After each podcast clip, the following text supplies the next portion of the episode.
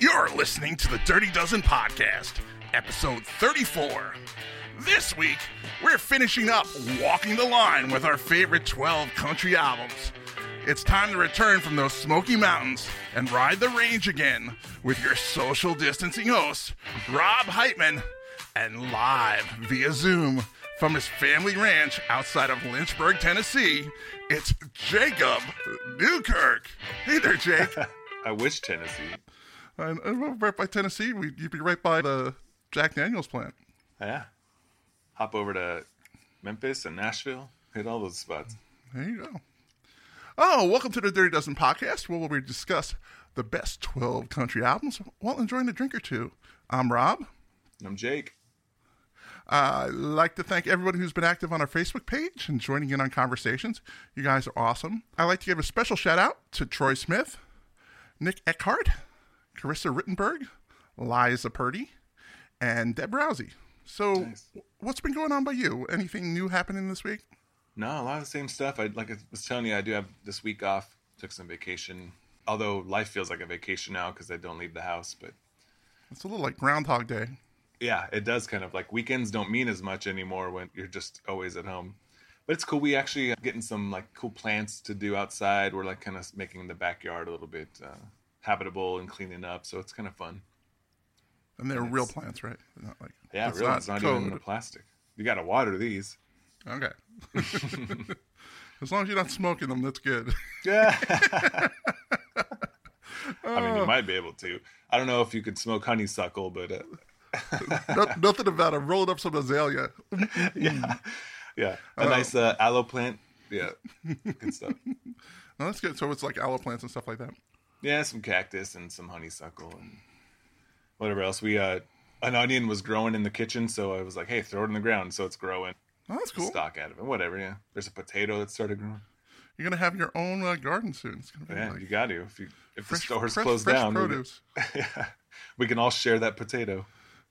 Yeah, and you, and you have a dog that's always ready to eat. Uh, for those of you who don't know, Jake has a bulldog. Is he doing okay? Are you are you getting along with your dog? Yeah, it's it's love hate with that thing. Notice I said thing.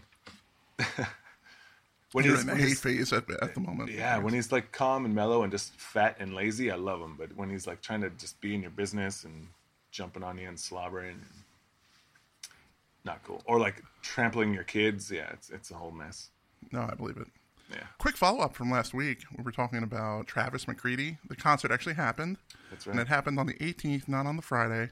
There was some big to do and they had to delay it a couple days. There's an article in Spin Magazine, which I'll share with the community. I shared with Jake earlier. So, what you think of the picks and the, the concert in general? like I said, I had mixed feelings about it. And when you sent me that link, I looked at the pictures, and I think that was what was kind of sad. But also, I guess I don't know the guy's music. Sometimes that kind of music is you just want to sit down um, and like do an acoustic show, have someone just sing some of their songs, like a songwriter sharing session. If that's what it was, I probably would really like it. But I keep thinking in the mindset of like live music where it's high energy, um, lots of people shoulder to shoulder, that kind of fun setting. So that's why I keep going back and forth saying I have mixed feelings about it. Oh, I heard they had this weird thing. They were talking about when metal and when rock starts going again, that moshing would be illegal. Oh my god. But you can crunch up against somebody, you just can't push them. It's yeah. It's, like, so okay. absurd. and I think moshing's pretty much illegal anyway. But people do it, and what are you gonna do? You can go in there and try and stop it. And, if you stage dive, you probably have to be wrapped in saran wrap or something. I don't know. well, you're not allowed to stage dive either. I know it's a joke. I think they're gonna like kick you out if you Mm-hmm. try and do any of that stuff. Yeah, I don't know. It's crazy. I mean, the guy had a dog on stage, so maybe it was just like a kickback sort of sort of thing. That's what I'm thinking. It was. I wouldn't call it necessarily a concert. I think maybe that's misleading. Well, I don't know. I think I think he's in some band or something. I don't even know. And I don't I don't know that I need to give Travis McCready. Uh, I've given him enough airtime already. I know, right? I'm That's sorry. was that- gonna say. I'm sorry. The the cult of Travis McCready who's listening to this. I Yeah. apologize. all all one of you if there even is that's what i keep saying like i don't know the guy's music if it was a an artist who was just doing his songs that i really loved i would probably eat that scenario up where we're just sitting there and it's like that intimate setting but if it's someone who's just like you know playing bars and Yeah, if it was James Taylor up there playing guitar or Right. something, I'd be like, Right. oh, let me go. Oh, that, that's gonna be great. totally So, all right. Now we're drinking two separate things. I am drinking Larceny 92 proof, the regular one. They have a high end one, which, if anybody knows where they can find it, please let me know because I really, really, really want it. Which is a barrel proof version of Larceny, which is supposed to be amazing. But I have regular Larceny because I have to make it through this podcast, and uh, 92 proof, and I have it on the rocks. And Larceny works really well on the rocks. So, Jake, what are you drinking? Well, I kind of only have Coors Light in the house, which is actually I don't know if it's a step up. Usually I have Natty Ice. It's kind of a good go-to. You can an all-day beer, but actually did change it up because I had some Everclear in the cabinet and also some cinnamon schnapps. And sometimes I like to put a little Everclear and hit it with some cinnamon. So it's kind of like Fireball, but I think it's a little more manlier to do it this way. It's mostly a big glass of Everclear with a Yeah. splash of schnapps in it. Right, and, maybe not a big one. Well, it's a decent amount if It's you look at it. It's you know, Yeah. it's not a, it's more than a shot. Yeah. So it's it's tasty. It tastes. You get a little of the cinnamon, not too syrupy, sugary. So yeah, it's it is what it is. But it's almost done, and I'm about to crack open a delicious Coors Light. There you go. it's fresh from the mountains. Is it blue? That's the question. It is. All the fonts still blue right now. That means it's nice and cold. That's all you need. Chill. There you go. But I, I feel like it's fitting for kind of a rednecky country thing we're doing here. Yeah, depending on who we come up with. It's going to be a really interesting show. This is the final two for you, final two for me. Right. So we wrap it up with 12, and then we're, we're going to come back in two weeks and do something. Mm-hmm. It's going to be shocking to some people. All right. Before we begin, we'll be critically reviewing specific songs from each album, and we'll share under 30 seconds of each tune unless there is a specific issue or criticism that we may need to highlight. And then we may do a second clip. We have made Apple Music and Spotify playlists. Just search Official Dirty Dozen on either service to listen to the list in their entirety. This way, all the money for playing tunes will always head back to each artist. We have also created a current episode, Dirty Dozen Podcast playlist, which will automatically update with each podcast to the current podcast. Subscribe once and always be updated. Look for the link to our YouTube playlist as well, because sometimes music sounds better when you see it. So last week we talked about four albums, uh, one apiece from Martina McBride, Hank Williams Sr., Hank Williams III, and the Zac Brown Band.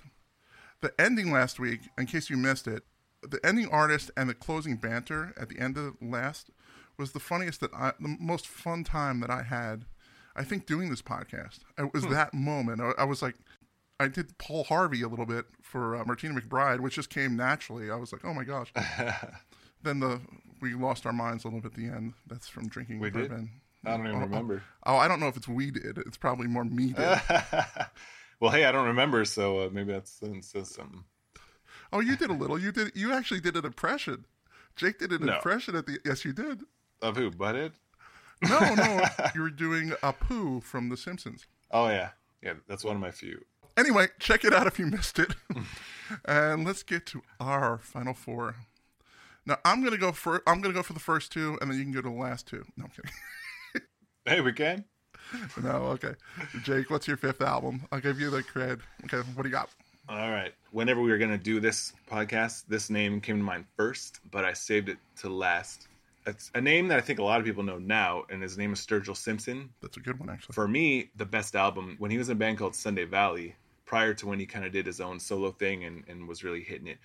But this album that he did was it was called To the Wind and On to Heaven. And when I first heard it, it was one of those things when you start the album from beginning to end, it's just like perfect. Super country, but it has just a lot of different things going on. He's he's just like great um, picking style because back then he was playing electric guitar. While he's well known now and he pushes genre boundaries, I think more so now. My favorite was when he was in this band, which was in 2004. But whatever band he's in, this guy, I think it's arguable that he's like the modern savior of country music. I know it's a bold statement, Well, Sound and Fury was amazing. I love that. Oh yeah, and that was that's not even a country album, right? But it's just it, it just goes to show. Oh, it's just it's it's so like different. Um, it just Yeah. hit me from left field. And Right. What what album was this again, real quick? it's called To the Wind and On to Heaven. The problem is it's it's almost impossible to find anymore if you want to buy it at a reasonable price. I think you can go on Discogs and pay like a couple hundred bucks or whatever. But the tracks are available on YouTube, and I actually have found it on a Google Drive recently. Someone posted it. So yeah, like I was saying, I think the modern kind of savior of country music. I know some might say lately like Chris Stapleton, and he's up there. I don't want to take that away from that guy, but I just feel Sturgill's is a powerhouse artist, super gifted singer, songwriter, guitar player. And his voice to me is like the perfect blend of all the best of like the greats before him. and I actually heard he has COVID right now. Actually, Oh, really? or like a couple weeks ago he did. Yeah, I don't I don't think he's doing bad. Okay, as long as he's not in the hospital. I think a lot of touring bands have been diagnosed with it. I think just because of the nature of the environment that they're in. Because I think all of the band Testament I read is like practically has COVID um, from from just touring overseas and whatnot. So, tell me about this album. What's what's so good about it? What's uh, walk me through it? Well, and that's I guess that's a difficult thing. It's super hard to pick the top three for me because I was like I was gonna say there's some of the faster, maybe more southern rock or even like really bluegrass influenced um, style because it's a little bit faster. And there's some songs that are really just those kind of tearjerker, slow country drinking in a bar songs too, but they're all just so good. So for me, it was not only trying to pick the best songs to represent this album, but also the my favorites, and that's just really hard to do. Oh no, totally get you. Yeah. So what do you got? Yeah, the first song, like I said, it was hard to pick, but I'm gonna go with a song called "Oh Sarah," and this is one he actually re-recorded recently on one of his albums, and I don't like the the way he re-recorded it. I think a lot of times it's because you know when you hear a song the first way, that's just what's ingrained in your mind, and this it's like the only way, the best way. So I don't know if it's just me that I'm kind of partial to this version because I think it, it lost a lot of the sentiment when he re-recorded it. I feel like this one was more emotional. It just connects. It's really just a love song, chocked full of the hard parts of love and life. It's really, really good. Okay, so let's listen to "Oh Sarah" off of "To the Wind and On to Heaven" by Sunday Valley. Big old dream I'm floating around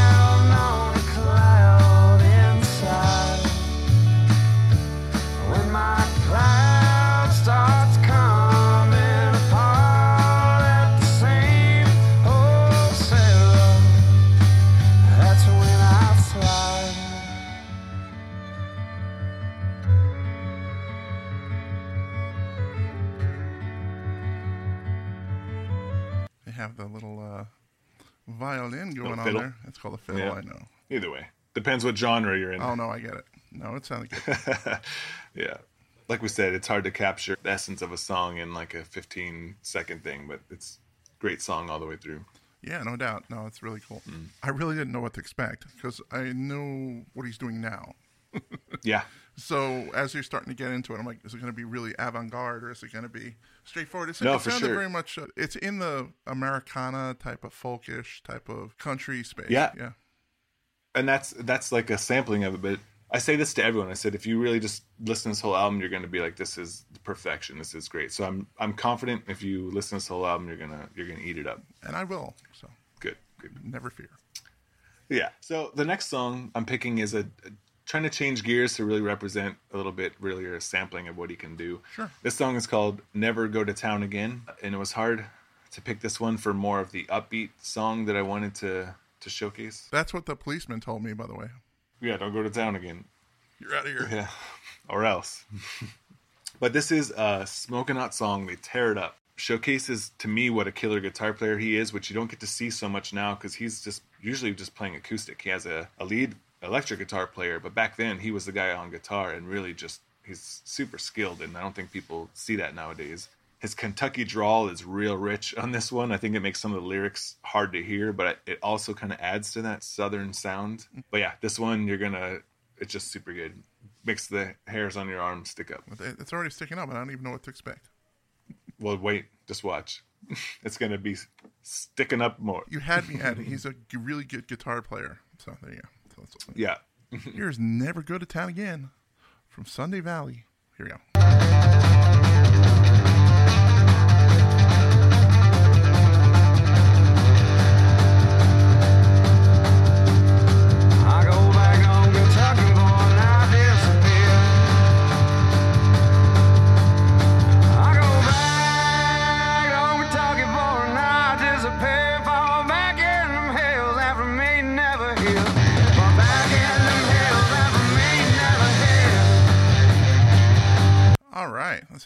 Smoking, right? Yeah, he's got some good chops. It sounds like he's he's playing slide, but he's playing a lot of open trills, Right. Up and down, Hammer-ons yeah, and yeah. uh, yeah, not chicken picking too. yeah, up and down. So it looks it's, it sounds pretty good. He has heavy distortion, which is what makes it sound a little different than Yeah. most. Yeah. Right, totally. Yeah, and there's parts where it kind of does that like tug and pull where it'll drop and it'll build up again in the song. So yeah, again, it's it's hard to do 15 seconds of a song and think you got it, but I'm always up for a good tug and pull. I've always said that about you. Oh my gosh. Oh lordy. All right, what do we have for the third song? Yeah, on that note, um, here's a, another heartbreak song. this one's called I Wonder. It's a slow ballad type of song, stings you in the heart. I think what it is, it's just so many great lines. Like he says, All my tomorrows, they depend on how my todays go, and tell me what are memories for when you don't remember at all. There's just a lot of those one liners. And I think what we said, like, if you've ever been drunk and heartbroken, then country is going to, like, resonate with you. And this is probably one of those songs that you'll, they'll get you. All right, Jake. Yeah, that sounds good. I'm looking forward to hearing it. Uh, I wonder uh, the final track off of the To the Wind and On to Heaven album. So let's listen to I Wonder. I wonder if I'll like it. Ain't seen your face for a few years more. You don't ride, you don't talk.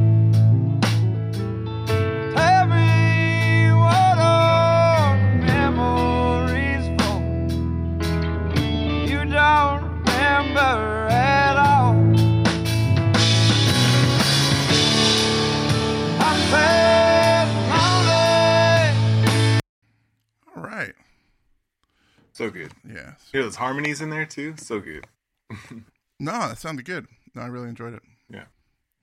As I burp into the microphone. So professional. That's how we do. that, that's how we do it here.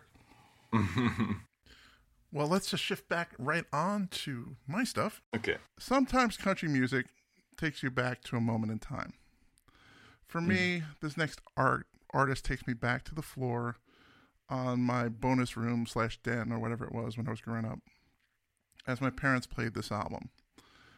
Kenny Rogers was my parents' music, and somehow it seeped into me. Back in those days, there was no streaming, and as Jake knows, you listen to what your parents have. Yep. Uh, we had a Lowrey organ in the room, and it had a cassette player on it, and that was the only cassette player that I had access to. So I use that cassette player a lot more than I use the organ, and everybody knows I like playing with my organ. the album that I'm going to talk about is 10 Years of Gold, in which Kenny reclaims songs that he sang with the first edition. And he also has some new recordings and the interpretations of some of recent successes that he had.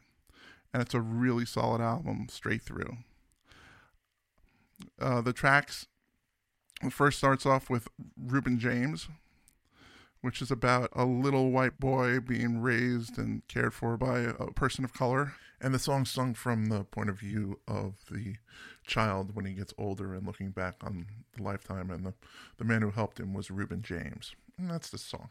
It's actually roughly based on a true story.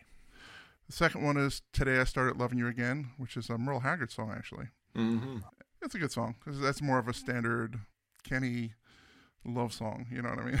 uh, Ruby Don't Take Your Love to Town, which I'm going to talk about in a minute. Love Lifted Me. It's pretty much a secular version of a hymn that Kenny did, although he does mention the Bible in it. And the lyrics go, And who knows that I'm liable to take a song from the Bible, and then when I'm through, I'll just sing. Love lifted me. Love lifted me. It's actually an old, it's a really old hymn, and it's Jesus all over it in the, the actual version. When the feeling's good, it's funny. I looked up the lyrics online, and whoever did the lyrics online evidently misheard them. So the actual lyrics say, Take your gown out of your closet, put it on, that's why I bought it. But if you go to some lyric sites, it says, Take your gun out of the closet, put it on. I was like, What? That changes the song a lot. It's a lot different. The next song I'm going to talk about is Lucille, so I'll skip it for the moment. Daytime Friends is about a woman knowing her husband's cheating on him, and she starts cheating on him with his best friend.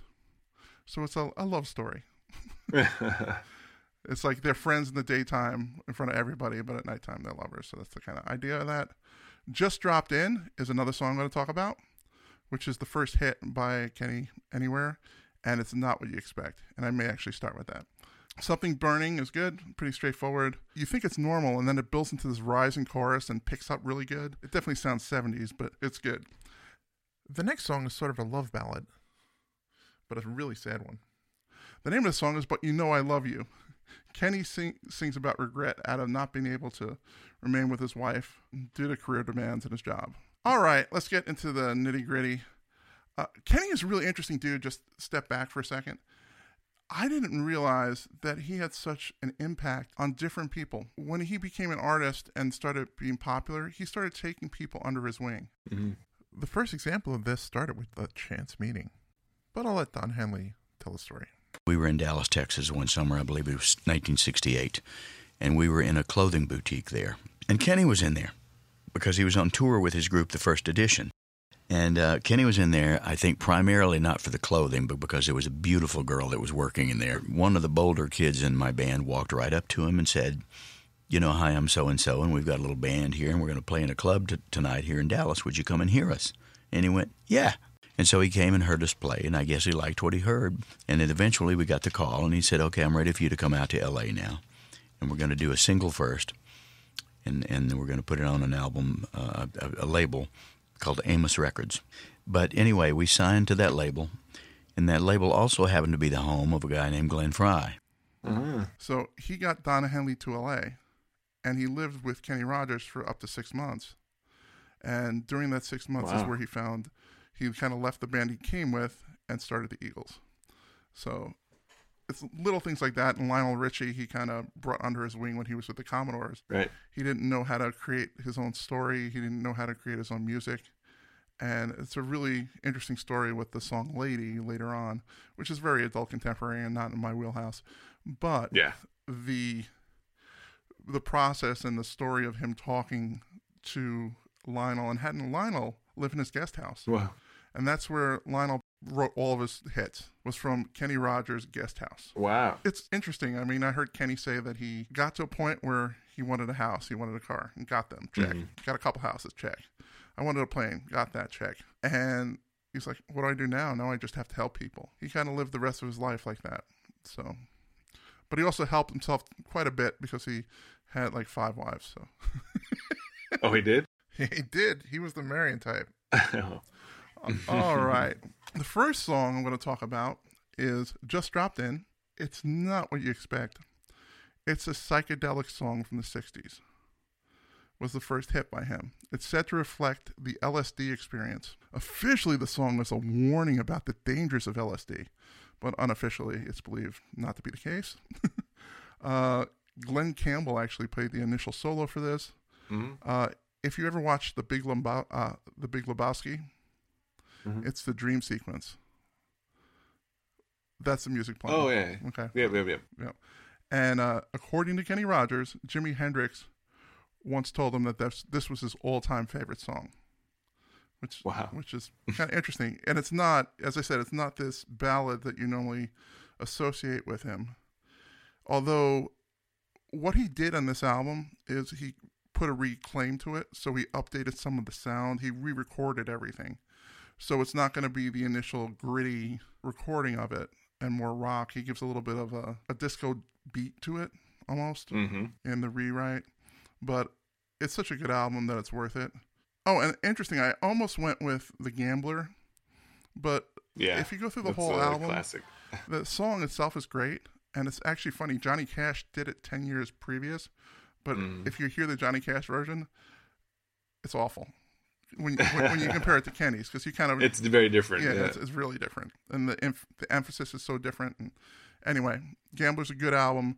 It's not a great album, and this one was solid all the way through, so I went with this Yeah. one instead. It's one of for some reason it's just one of more the more uh, well known, I guess, Well, it's, it was his big just because the song. it's yeah. his big solo breakthrough.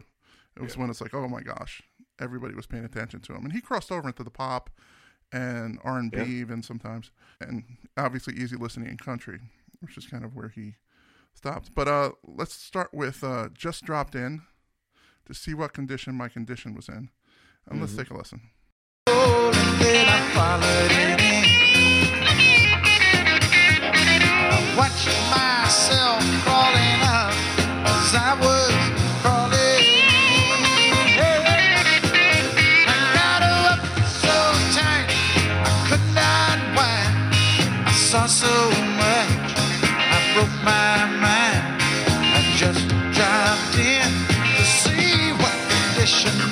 my condition was in.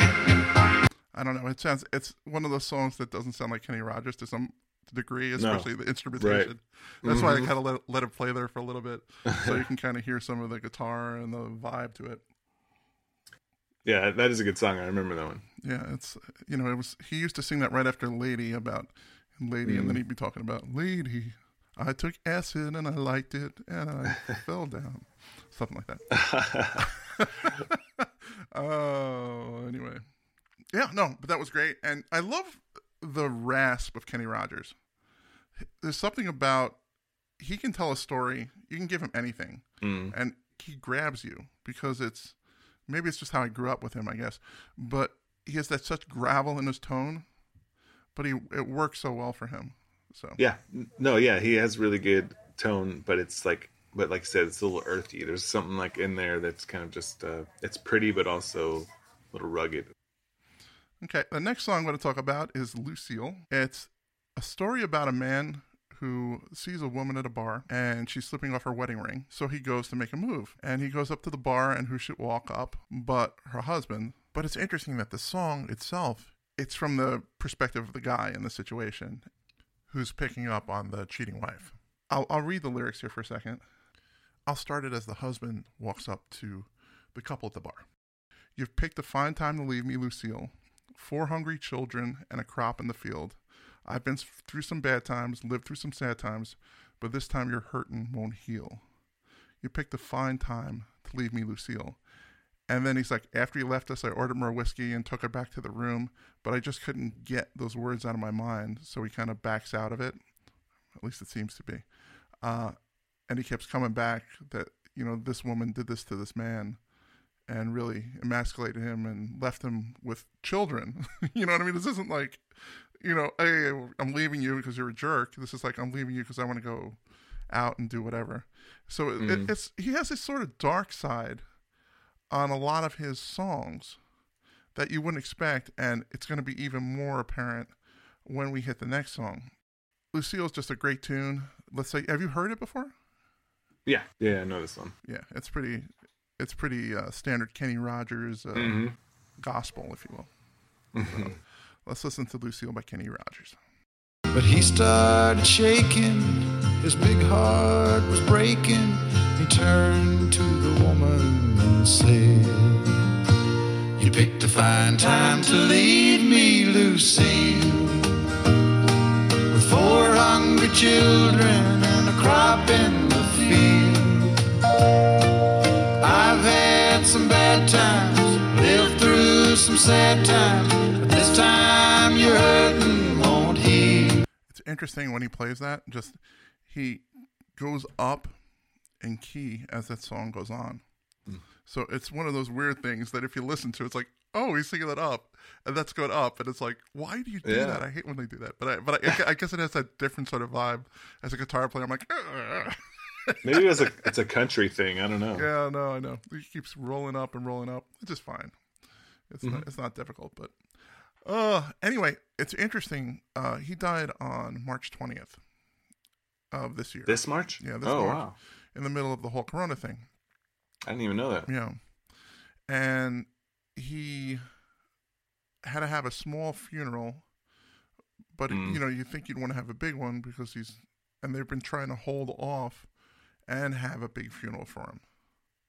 Uh, because so many people he impacted so many lives and Sure. I mean he was way involved in the uh you uh artists for Africa, what is it? USA for Africa? We are the world.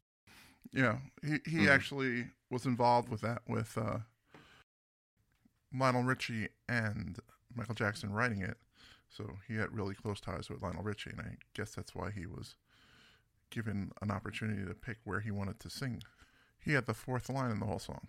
Yeah, I remember actually the visual of all the people on on the stage right there singing that and with him. It was great. Everybody, he said, the only thing I asked for is make sure I get in front of Ray Charles because once Ray Charles sings, it's over. You don't want to follow Ray Charles. No.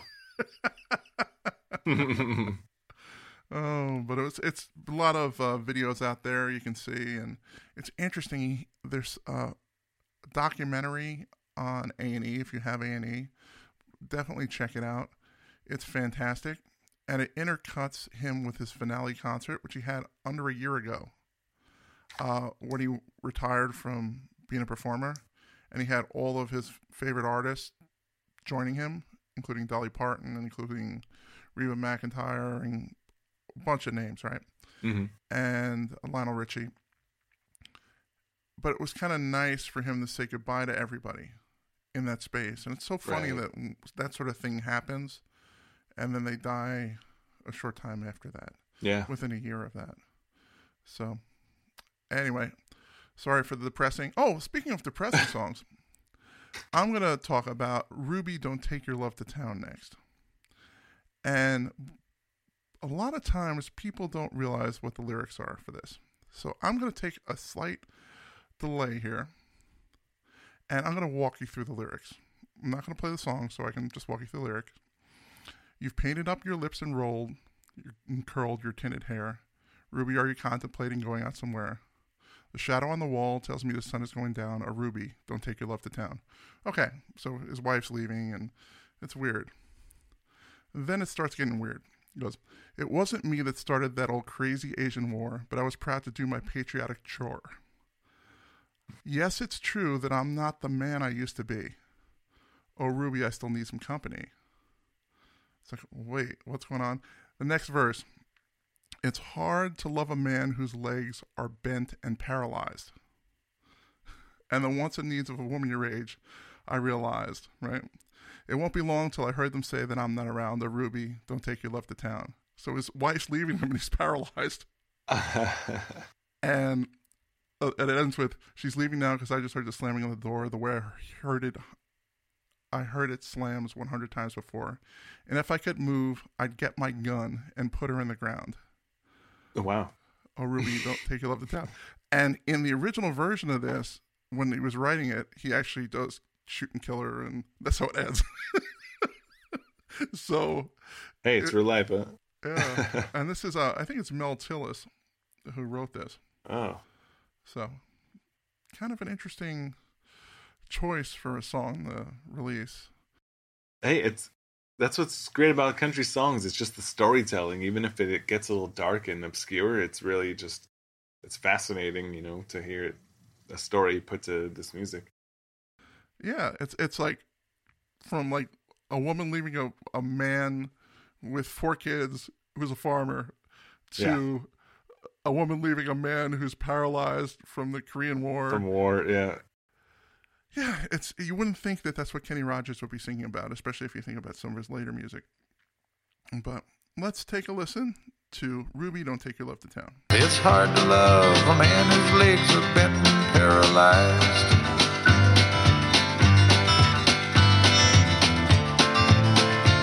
And the wants and the needs of a woman your age, Ruby, I realize. But it won't be long, I've heard them say, until I'm not around. Oh, Ruby, don't take your love to town. That's my first artist, Kenny Rogers. It's something about him, especially with the early stuff. Mm-hmm. It's once it gets by the gambler, it kind of starts losing me. Yeah. There's some songs I liked, even some of the duets that he sang at the time. Everybody sort of liked them. It's kind of interesting the story behind Islands in the Stream, and Barry Gibb was their producer for that song. Oh, really? And he's like, that song's just not working. He goes, don't worry, let me figure it out. I know how to fix this. And Dolly Parton lived a block away from the studio in LA. And when she was in LA, she had a little apartment. And he's like, where are you? I'm in LA. Well, come down to the studio. And it went, and it was magic. It was the first time they ever sang together. And they kind of hit it off. And Crazy. Wow. so who knows? All right, Jake. What is your final Final pick, yeah. country album? What do you got? This one was probably the hardest of uh picks because like we said, we have we have six each and it really makes you put everything you you think about your favorite country albums through the ringer and why they're important and more important than the others. And I went through a lot of the classic guys like I had a George Jones album on deck, David Allan Coe, and a ton of Johnny Cash, and I couldn't really pick a Johnny Cash, and I was like, you know what, we're just gonna have to do a Johnny Cash um, episode because it just can't do it. Like he has so many albums from so many different eras of his career that I just couldn't do it. So oddly enough, I went with a more modern guy, and his name is Whitey Morgan. What I love about this guy, he channels that classic honky tonk sound, but it sounds fresh and modern. Like I said, I, he's like highly underrated artist for how long he's been at it, and there are a lot of great newer country artist peers that I struggled to choose for this instead. Hellbound Glory, Tyler Childers. There's just some names that kind of popped up,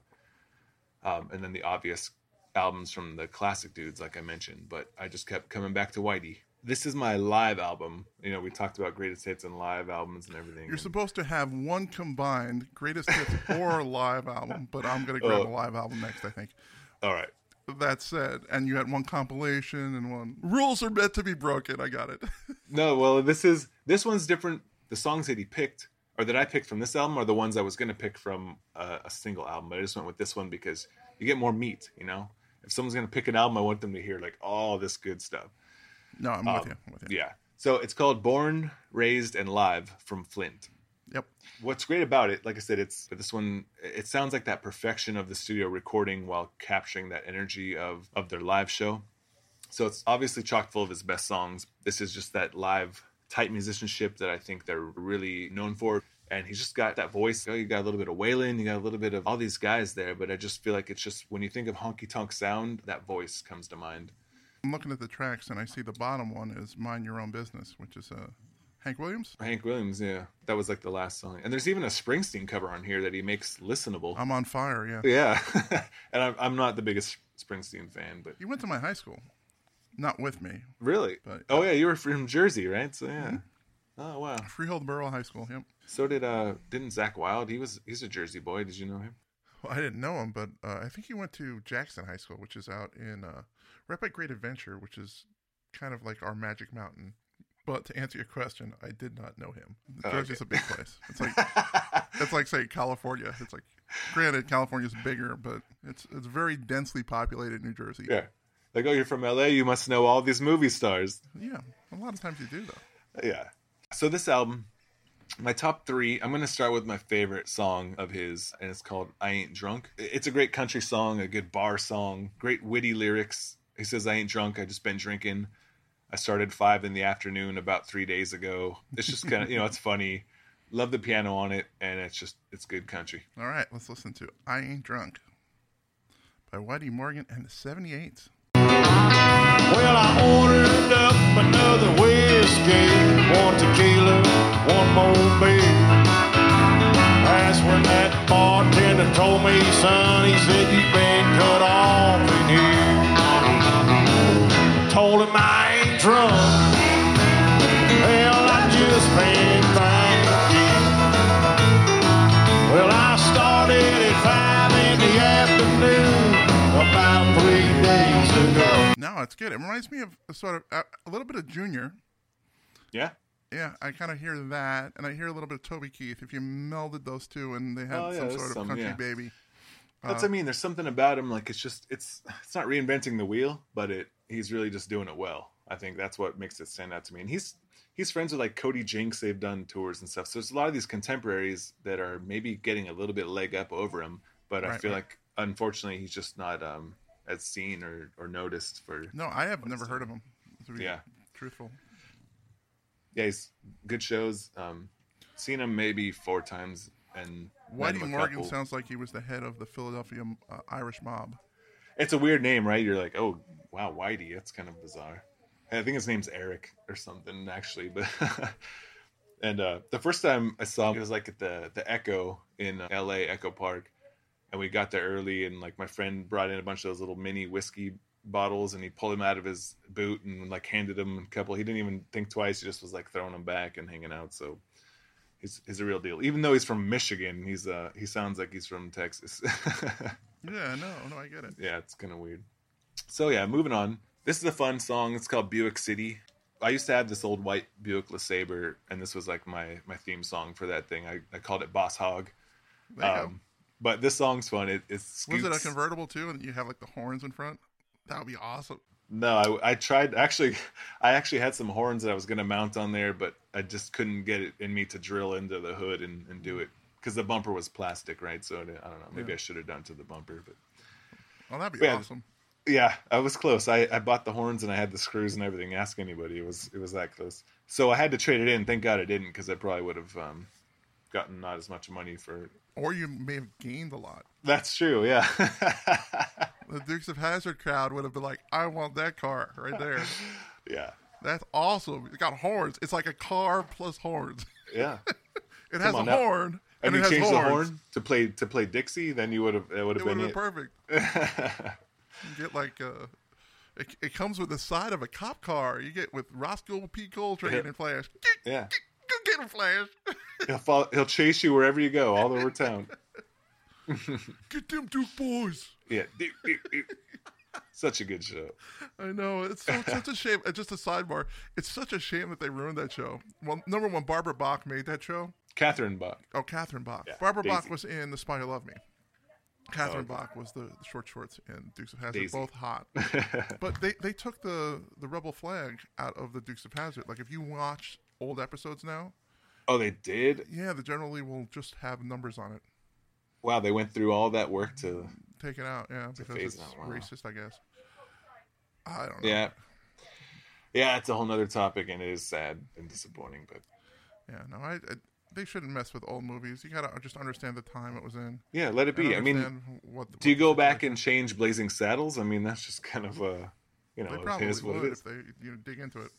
Yeah, Uh, They'll change everything. they will. Anyway, yeah. So this super tight musicianship on the song. Uh, really great vocal harmonies, tons of twang. It's just again not reinventing the wheel. It's just good country. All right, let's listen to Buick City. And he was from Michigan, so that makes sense, right? Here we go. Yeah. yeah.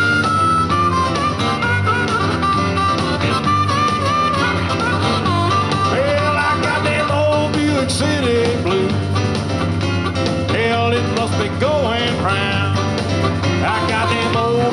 City blues. Hell, I got to leave this town. Well, when you're flat, broken, dusty, Lord, it can get you down. I like when they stop. They did a double stop. Yeah, there's a lot of that in the song. Real Yeah. tight. Yeah, I love it. That's good. It kind of makes it. All right. So that's. I agree. You have one more? Yeah, so last song I picked is uh this one's called Bad News. This one's more of a slow groove. Is it about the Bears? Not at all, no. No. Unless yeah, no, no, I'm pretty sure it isn't. But people might get that joke. I'm a baseball fan, so it's kind of. Yeah, yeah. But this song, yeah, it just just feels good. I love the Hammond organ in it, and I think w- with this song, there's organ in it, and on the original version, the studio track, it doesn't have it. So this is what another reason why I think this is a, a better album. It's it's always awesome when you have a band that's better live than in studio. right? Typically, you go to a show and you want to hear that studio recording. That's what's familiar. But sometimes some bands do that and they they change it and add to it, and you actually like it more. And I think that's pretty telling. Especially they sound like more of a country jam band. Yeah, yeah. Just add some flavor and introduce some new instrumentation or something. Just more solos. You know, who doesn't love more solos in there? I would definitely on board for more solos. yeah, right. Unless yeah, drum um, solos, you can pass them off. I agree. As a drummer, actually, I'm not uh, the biggest into drum. Well, solos. everybody needs a bathroom break, right? Yeah, but so is a drummer. Come on. Does he? Does he? All right, you could probably just Half of the time, yourself. that who's to say what's underneath that stool? It can just be like a porta potty back there. Hey great. man, they should they should invent some kind of drum stool, some drum throne that just has a a little container to just relieve yourself in. It's called a porta potty. Just get a porta potty. Just Yeah. get like a John there and sit. You can get one of those grandma comfy toilet seats. yeah, and if someone if someone takes this idea, it's recorded here first, and we have it documented. This That's is right. where the idea started. so yeah, anyway, the, there's organ. Um, that drummer's kinda- looking intense. I think he's taking a dump. Yeah, you could see it in his face. the tempo slows down a bit too. Right there. it's like. uh, So anyway, yeah, bad news. Good, good Hammond organ solo, pedal steel solo in there. I love pedal steel. Um, really good guitar solos. It's just it's a good tune. But like I said, it's it's a more of a mid tempo groove. So just one of those songs that just feels good. No, okay. Let's take a listen to some bad news. Well, bad news travels like wildfire. Good news travels slow. They all call me wildfire. Everybody knows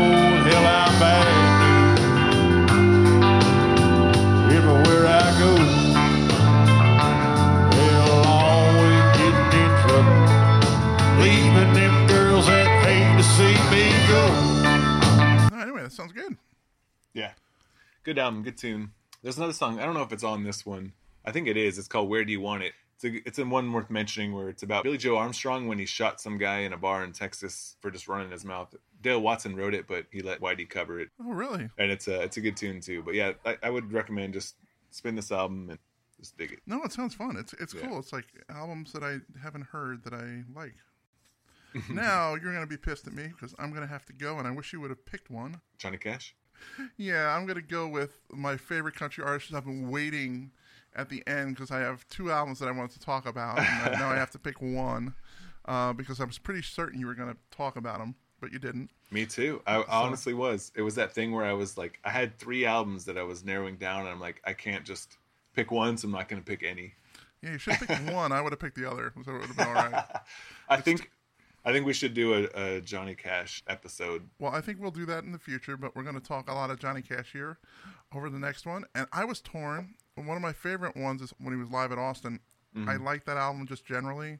That's funny, man. I I wrote that album down too. That one stuck out to me early on too. I was entertaining that idea. I remember listening to Ghost Riders in the Sky, Yeah. Johnny Cash doing it, and I learned that was one of the first things I learned like solo wise on a guitar.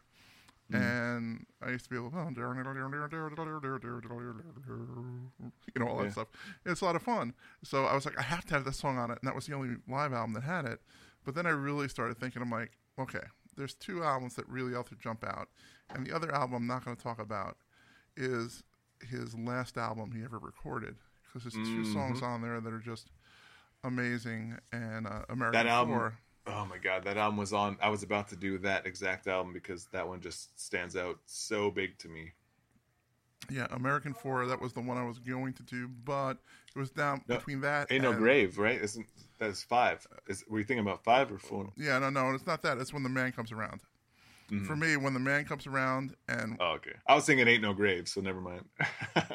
the way he addresses hurt in that album, yeah, and I hung my head. Uh-huh. Sam Hall is another great song he, he did on that album. sure. That said, I went with the big one at Folsom Prison. Yeah, It was a groundbreaking album for him. This is coming from a period where he had huge success in the 50s. And as we near the end of the 60s, his popularity is clearly waning. And he's just dealing with his amphetamine problem. Oh, by the way, I watched I Walk the Line, the movie, which, by the way, not accurate historically at all. no, Uh, there's bits and pieces that are taken from events, but not by the right person or who it's written by. There's a couple truths in there. Uh, Ring of Fire was written by June Carter. and June, there's a yeah. couple things that, that in there, but overall, it's a story more than the actual thing that happened. Mm-hmm. But I'm not certain, but I think the guy who plays Jerry Lee Lewis in that movie is Shooter Jennings.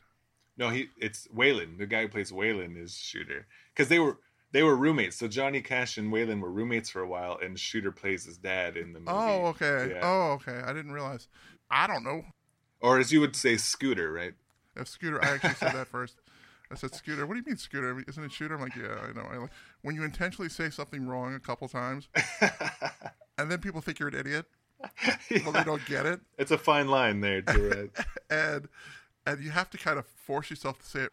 Like we, like my daughter, we we get Propel, the water. Yeah, the water? you know, I love flavor water. Yeah, it's great, and it's kind of like Gatorade, but just with water. Mm-hmm. And she loves it, and I always call it Propel, just to kind of have fun with her, you know, to mispronounce it on purpose. and now she calls it. And now that. she says it propel, and I'm like, no, no, no, don't say that. People think you're an idiot. Yeah. oh, anyway, at Folsom Prison is an amazing album, straight Yeah. through. every song's good. The whole story behind it. There's a book on Audible called Folsom Untold. Really amazing, talking about the concert and a lot of the backstory that went on with uh, Glen Sherley and people like that. Glen Sherley was the guy who wrote the last song on the album, which is Greystone Chapel. He was actually an inmate at Folsom when he played it. Yep. And he called him out, and obviously that raises your status quite a bit when the great Johnny Cash is Um, I think. Merle Haggard was as well in prison, and he saw Johnny Cash play while he was in prison.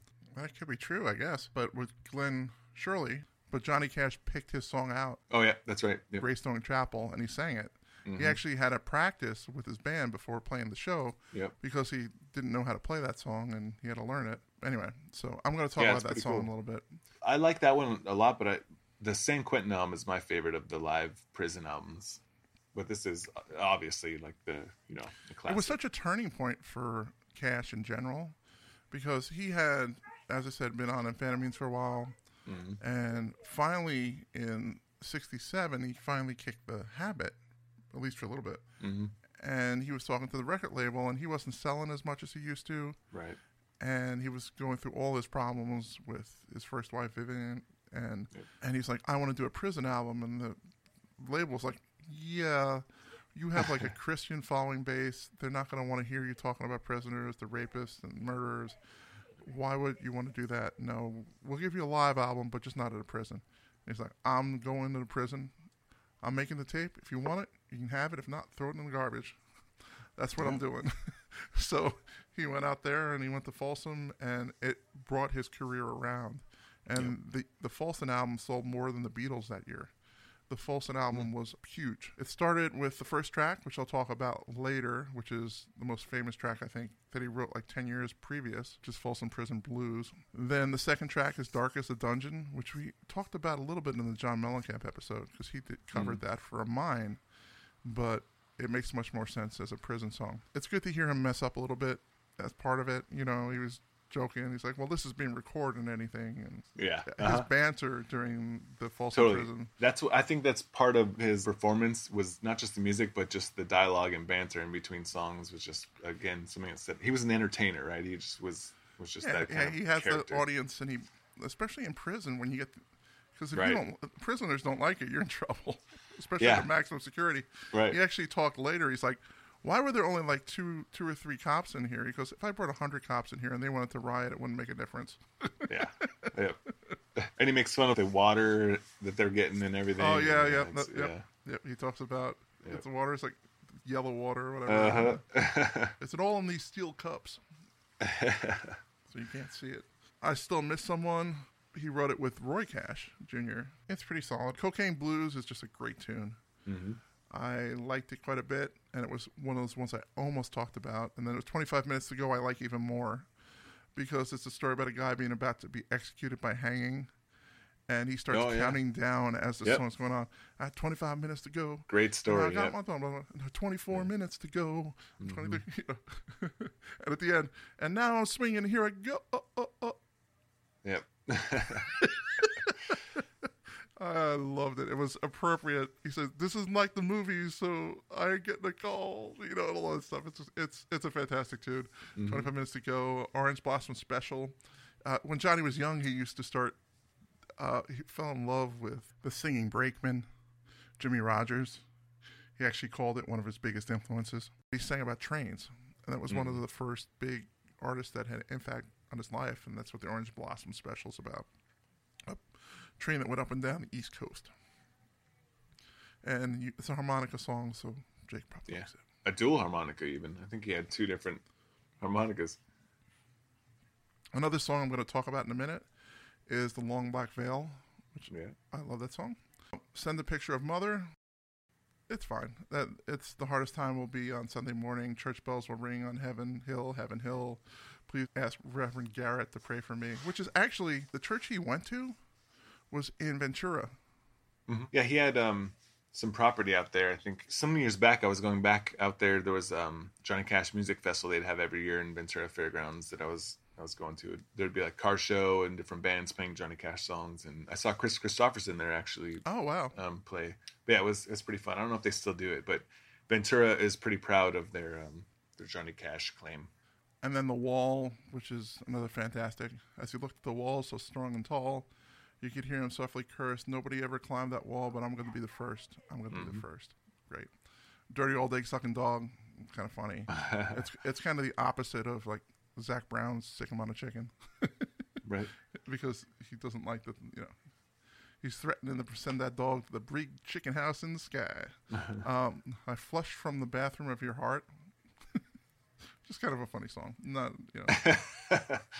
and then uh, I'm sure the prisoner's favorite song of the night was Jackson because June Carter came out and sang that with him. Yes, and females. Yep. And Give My Love to Rose, another great song. I Got Stripes, right in line with the uh, the Prisoners, Green Green Grass of Home, uh, Porter Wagoner song about a man coming home to the family but realized he thinks he's coming home to the family and he's imagining it, Mm-hmm. but he wakes up and he's still trapped in prison. Yep. He was dreaming or something. And then Greystone Chapel. So let me start talking about Greystone Chapel and we'll work our way back to the, the known ones. Greystone Chapel is the last song on Folsom, and it's written by Glen Sherley. And Glen Sherley had a big impact. Well, Johnny Cash had a big impact on his life, and Glen Sherley had a big impact on Johnny Cash's life. Shortly after Folsom, the guitar player for Johnny Cash and the Tennessee Two died Yep. after it, and he's like, I couldn't save him. I couldn't save him. I'm sure as Is it hell. Luther? s- yeah, Luther, and and I, I'm sure as hell I'm going to save this guy that I met in prison, Glen Sherley, who was in there for life, I think, and he actually went to Ronald Reagan, who was then the uh, governor of California, and petitioned for his release, and he eventually got it, as but he was in his care, and he brought him out, but Glen and he actually lived with Johnny and June for a while after Yeah. he was out, and he had to live in the house and. He tried to rehab him; he was fine. But then he started getting in his drugs ways, and he started missing Yeah. prison, and he started having a hard time relating to the outside world. He he supposedly threatened one of the band members, and Johnny didn't want to have it at that point, and he's like, "I'm mm-hmm. done," and you're done, and he kind of cut him off. And Yeah. But still, really cool story. Like the the risk, the chance he took there. yeah, and uh, Reverend Gressett, the pastor at the Greystone Chapel, uh, had the song given to him by Glen Sherley. hmm and he snuck it out because they're not allowed to pass stuff back and forth from prisoners.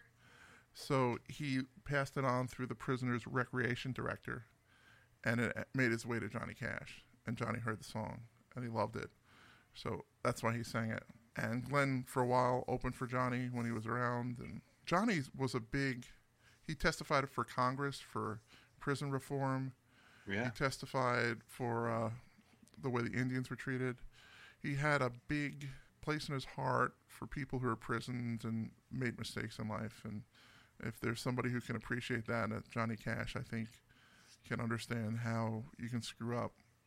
Right. I was gonna say, I think he related to that a lot. He was caught with, you know, bringing drugs across the border, like smuggling like a large amount that to feed his habit, mm-hmm. probably. But it was more of he had like three bags of pills in his guitar when he came across the border. Yeah. So he got busted for trafficking or whatever. Okay, let's listen to Greystone Chapel, the Glen Sherley song. Inmate in the second row or first row, depending on who you talk to, at the concert at Folsom. He did two concerts at Folsom. Yeah. He did, uh, so that all the inmates can come see him. It would be too crazy getting everybody in the same room. Let's listen to Greystone Chapel. There's a gray stone chapel here at Folsom, a house of worship in this den of sin. You wouldn't think that God had a place here at Folsom, but He saved the soul of many lost men. Now this gray stone chapel Anyway, that's Greystone Chapel. Yeah. It's cool. I, I, I think it's right up his alley to do that sort of thing. You know what I mean? He's sort of Yeah. It's his own song. Like you hear it and you don't think that there was, uh, you know, a different writer. Oh yeah, Um, it's amazing how many writers existed in those days. Yeah, the collaborations and taking each other's songs and and not just once. Like you know, you'd hear the same song done by four or five different guys. Yep. All right, my next song I'm going to talk about was originally recorded in 1955. It was inspired by the movie Inside the Walls of Folsom Prison. That when he was an uh, member of the Air Force, he was a part of the uh, people who decoded signals, the the coding group from uh, intercepted Morse code. And he actually reported uh, Stalin's death and a couple of things. He was actually the guy on the audio listening to reports, and he actually was one of those people. It's kind of Oh, interesting wow. because he had such a good ear for tones that he did that for a living. Anyway, in the Air Force, they had played mu- movies in the wherever the mess hall, and they had a couple, and they played this Folsom inside the walls of Folsom, and he put himself in the place of the prisoner there, and he's actually equated military people to being prisoners to some degree, and being separated from family and being forced to go places where they're not meant meant to be, that sort of thing. This song, when it was released, this is the Folsom Pr- Prison Blues, of course. The reaction during the the concert, where Yeah. when he says, "I shot a man in Reno just to watch him die," and there's Right. cheers. hmm They've heard a uh, naked version of that, and there's no cheers in the actuality when he sings it. That was Oh. added post. Oh, really? I didn't know that. Yeah, so Oh. uh, it was just to get that that sort of uh, magic. It's like 'Cause all that's what those- you'd they're- expect they're from prisoners, wild. right? Yeah, Yeah. they're wild. They want like, yeah, kill a dude. kill him. Yeah, you're one of us. That sort of feel. and a lot of people was like, oh my gosh, how maddening are they? And Mm, they're not. That was just happened to be a, an Oh. edit. boo. you know, they always play that. And they had to move the line. Uh, right after this was released, Bobby Kennedy was assassinated. Although it was out for a short time, all the radio stations pulled it when he talked about shooting a man in Reno, because at that time it, wasn't as pervasive as it is now, and it was kind of sensitive. And the A and R guy had to get on the phone with Johnny and try and sell him on the first single off this album Yeah. And to remove that line from it when it would hit the radios. He sat with him for an hour or two and tried to just batter him into it, and he finally gave up. He says, "Fine, just go do it," and it became this massive hit for him. So when, even though he released it in 1955 initially, hmm the Folsom album, that version, is the one that everybody that really blew it up for him at that point. Yeah. So um, it's just a fantastic tune. He actually got sued Well, I think Folsom Prison prison is um he took the first line from an old kind of uh and the music, and it was more than just the first line. yeah Uh, because I've heard it. right it's it's obvious but he, he you could tell he like borrowed that and then ran with it but there was so much that he took and it was a girl singing right on that original song Yeah, it's the Crescent City Blues. yeah Actually, actually, let's play the Crescent City Blues just for a second. because it's kind of like a crooning song it's one of Yeah, those we, yeah, like yeah, you hear it. Here we go. I hear the train a comin', it's rollin' round the bend, and I ain't been kissed, Lord, since I don't know when. The boys in Crescent City don't seem to know I'm here. But yeah, it's it sounds. the lyrics are the same. Until more or less yeah i mean it's- uh, Folsom Prison and uh, Crescent City, and then it then, Yeah. it then it deviates after that. But it was just kind of interesting. Uh, so Mhm. I I love this tune, and sometimes you know, music to some degree. Who was I listening to? Anyway, it was a commentary on one of these uh, documentaries on Johnny Cash. He was saying, "Well, the reality is, people steal stuff. If I write something, it's not wholly mine, no matter what I write." yeah because it's based from years and years of music. yeah it's all derivative in some way sometimes more obvious than others but yeah know, It's like a good song steals a little bit. A great song Yeah. steals a lot. I thought that was a Amen. great line. So let's listen a little of Folsom Prison Blues. When I was just a baby, my mama told me, son, always be a good boy, don't ever play with guns. But I shot a man in Reno just to watch him die. When I hear that whistle blowing, I hang my head and cry.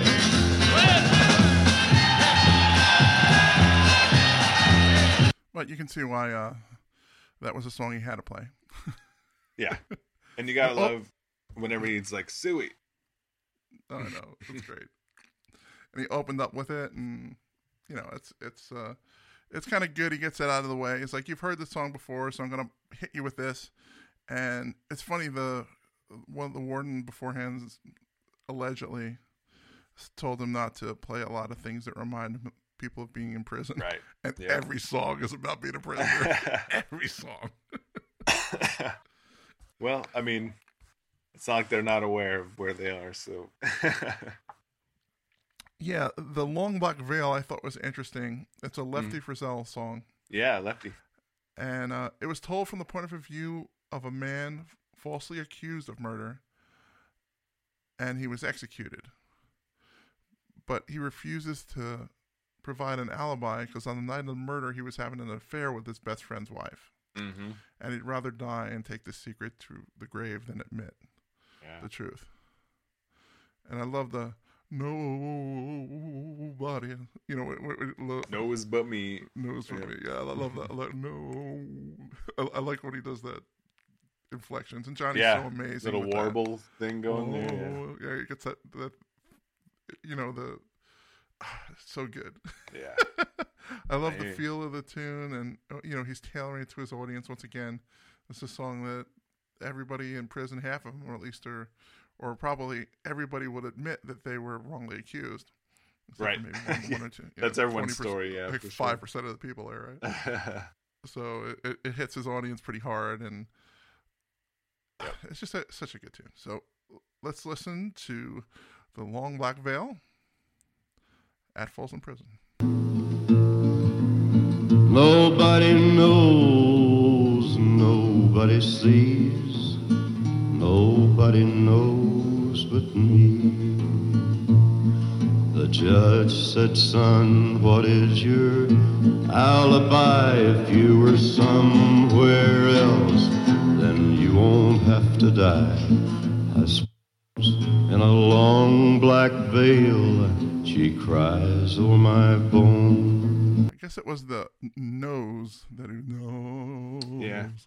Yeah. But, I love yeah. those um the songs that he did where it's just that like smooth pin drop kind of storytelling songs where you're just like captivated. You're just drawn into this whole thing. He could tell us. He could just make a song. It doesn't have to be hit. It just he sings it, and when you get to his American albums later on, you see just the power of him with the guitar by himself. Yeah. And here's a 70 year old man later on singing "Hurt," which you've heard a billion times by Trent Reznor. Mm, And when he sings it, it's totally his. Yeah. And "Hang My Head" by by Sting. It was like, no, that's Johnny Cash's song. yeah. It, it, it's you hear that uh, force in the the vocal and his timbre and his just owning it with his voice. His voice is the star. On, it's not music. It's not. It's his voice. Absolutely. and Yeah. It's storytelling. It's just amazing. one of the richest voices in music and um its phrasing and just his ability. Yeah, it's just like when you think of a, a storyteller like a dude and a guitar, it's um he's he's got to be up there on the greats. It's got to be interesting. I mean, if you think of the people who came out of Sun right away, he his first tour he went on, he opened up for Elvis. And imagine that show. Right. And then they had Jerry Lee Lewis opening, and all those people are together, and and then Yeah. June jo- joined later. But it, it- those people are together and hanging out and wailing, and all these people are playing know. on the same bill. Right. Imagine. Yeah, right. Imagine if you could put a dollar amount on that like today, you know, and if it's possible, but yeah, it's ridiculous. So, well, that's Johnny Cash at Folsom Prison. Those are my three songs, and uh, I want to talk about oh, probably about all of the songs. If we can talk about all of the songs on the album, uh, that would be great. Yeah. But Right. unfortunately, that's not. And we're done. There we Well, go. let's do that on another uh, episode to come. We'll hit Yeah, Johnny yeah, we may Cash at blow up point. Johnny Cash later on. So Yeah. we'll we'll have that. If everybody's if you're interested in us doing Mm-hmm. an all Johnny Cash episode and walking through everything, let us know, and we will put it on our schedule. Yeah. Uh, we're gonna have something exciting coming on our schedule soon. I don't want to give it away because, quite frankly, Jake and I haven't ironed it out yet. but a couple of things that I have in mind are going to be awesome. So, and Jake has something in mind too. So I'm sure that's awesome too. So, anyway, I'm sorry we're not going to do too many voices today. It's just not going to happen. Not happening. Not, Not happening. today. Not today. I digress. I digress. I digress. That's all I have to say. I digress because I'm wearing a white dress. What? What? What? What? You can't do an episode without throwing in some of these uh, impressions. It's impressions of nobody though. That's the funny thing, or it's or it's like. or Well, that's how come you get away with it. Which is which is Yeah, right. Uh, it's usually about like it, it. Most of the time, like we did the, the Indian last last time, and that was. Um, it's pretty much a boo, Apu Yeah. from uh, The Simpsons, Yeah. and it's a rip off of that. But I love people who do impressions, and I always wish I could do it better than I can. Me too. Yeah. It's not for lack of trying. I certainly have practice. I just can't do it.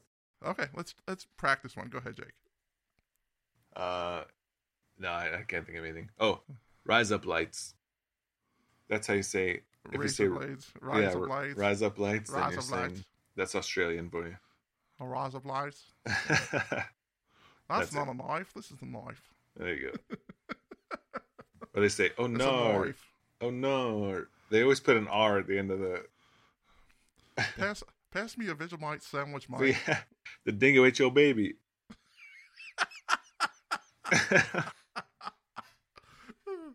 Oh, that's good. I like that one. Uh. All right, everybody. Thank you for hanging out with us on this country foray. Next time, we'll probably be switching up a little bit. Unless we decide to do the cash thing right away, but I have a feeling we're going to wait a little bit for that Yeah, let's get and space. mix it up just a little bit. Thank you for spending time with us. If you haven't, please subscribe to this on whatever podcast service you're listening to. Please let people know about this podcast because it it makes my heart warm when I see a new name and a new follower. you know, it helps us eventually. Maybe one day we can maybe break even on this thing. I don't know, but uh, we enjoy doing it, and you know, quite frankly, I I love it, and it's great for Jake. It's great for me, and if you guys are enjoying it, so much the better. So let us know what you're enjoying. Give us suggestions, bands you want to hear, things you want to do.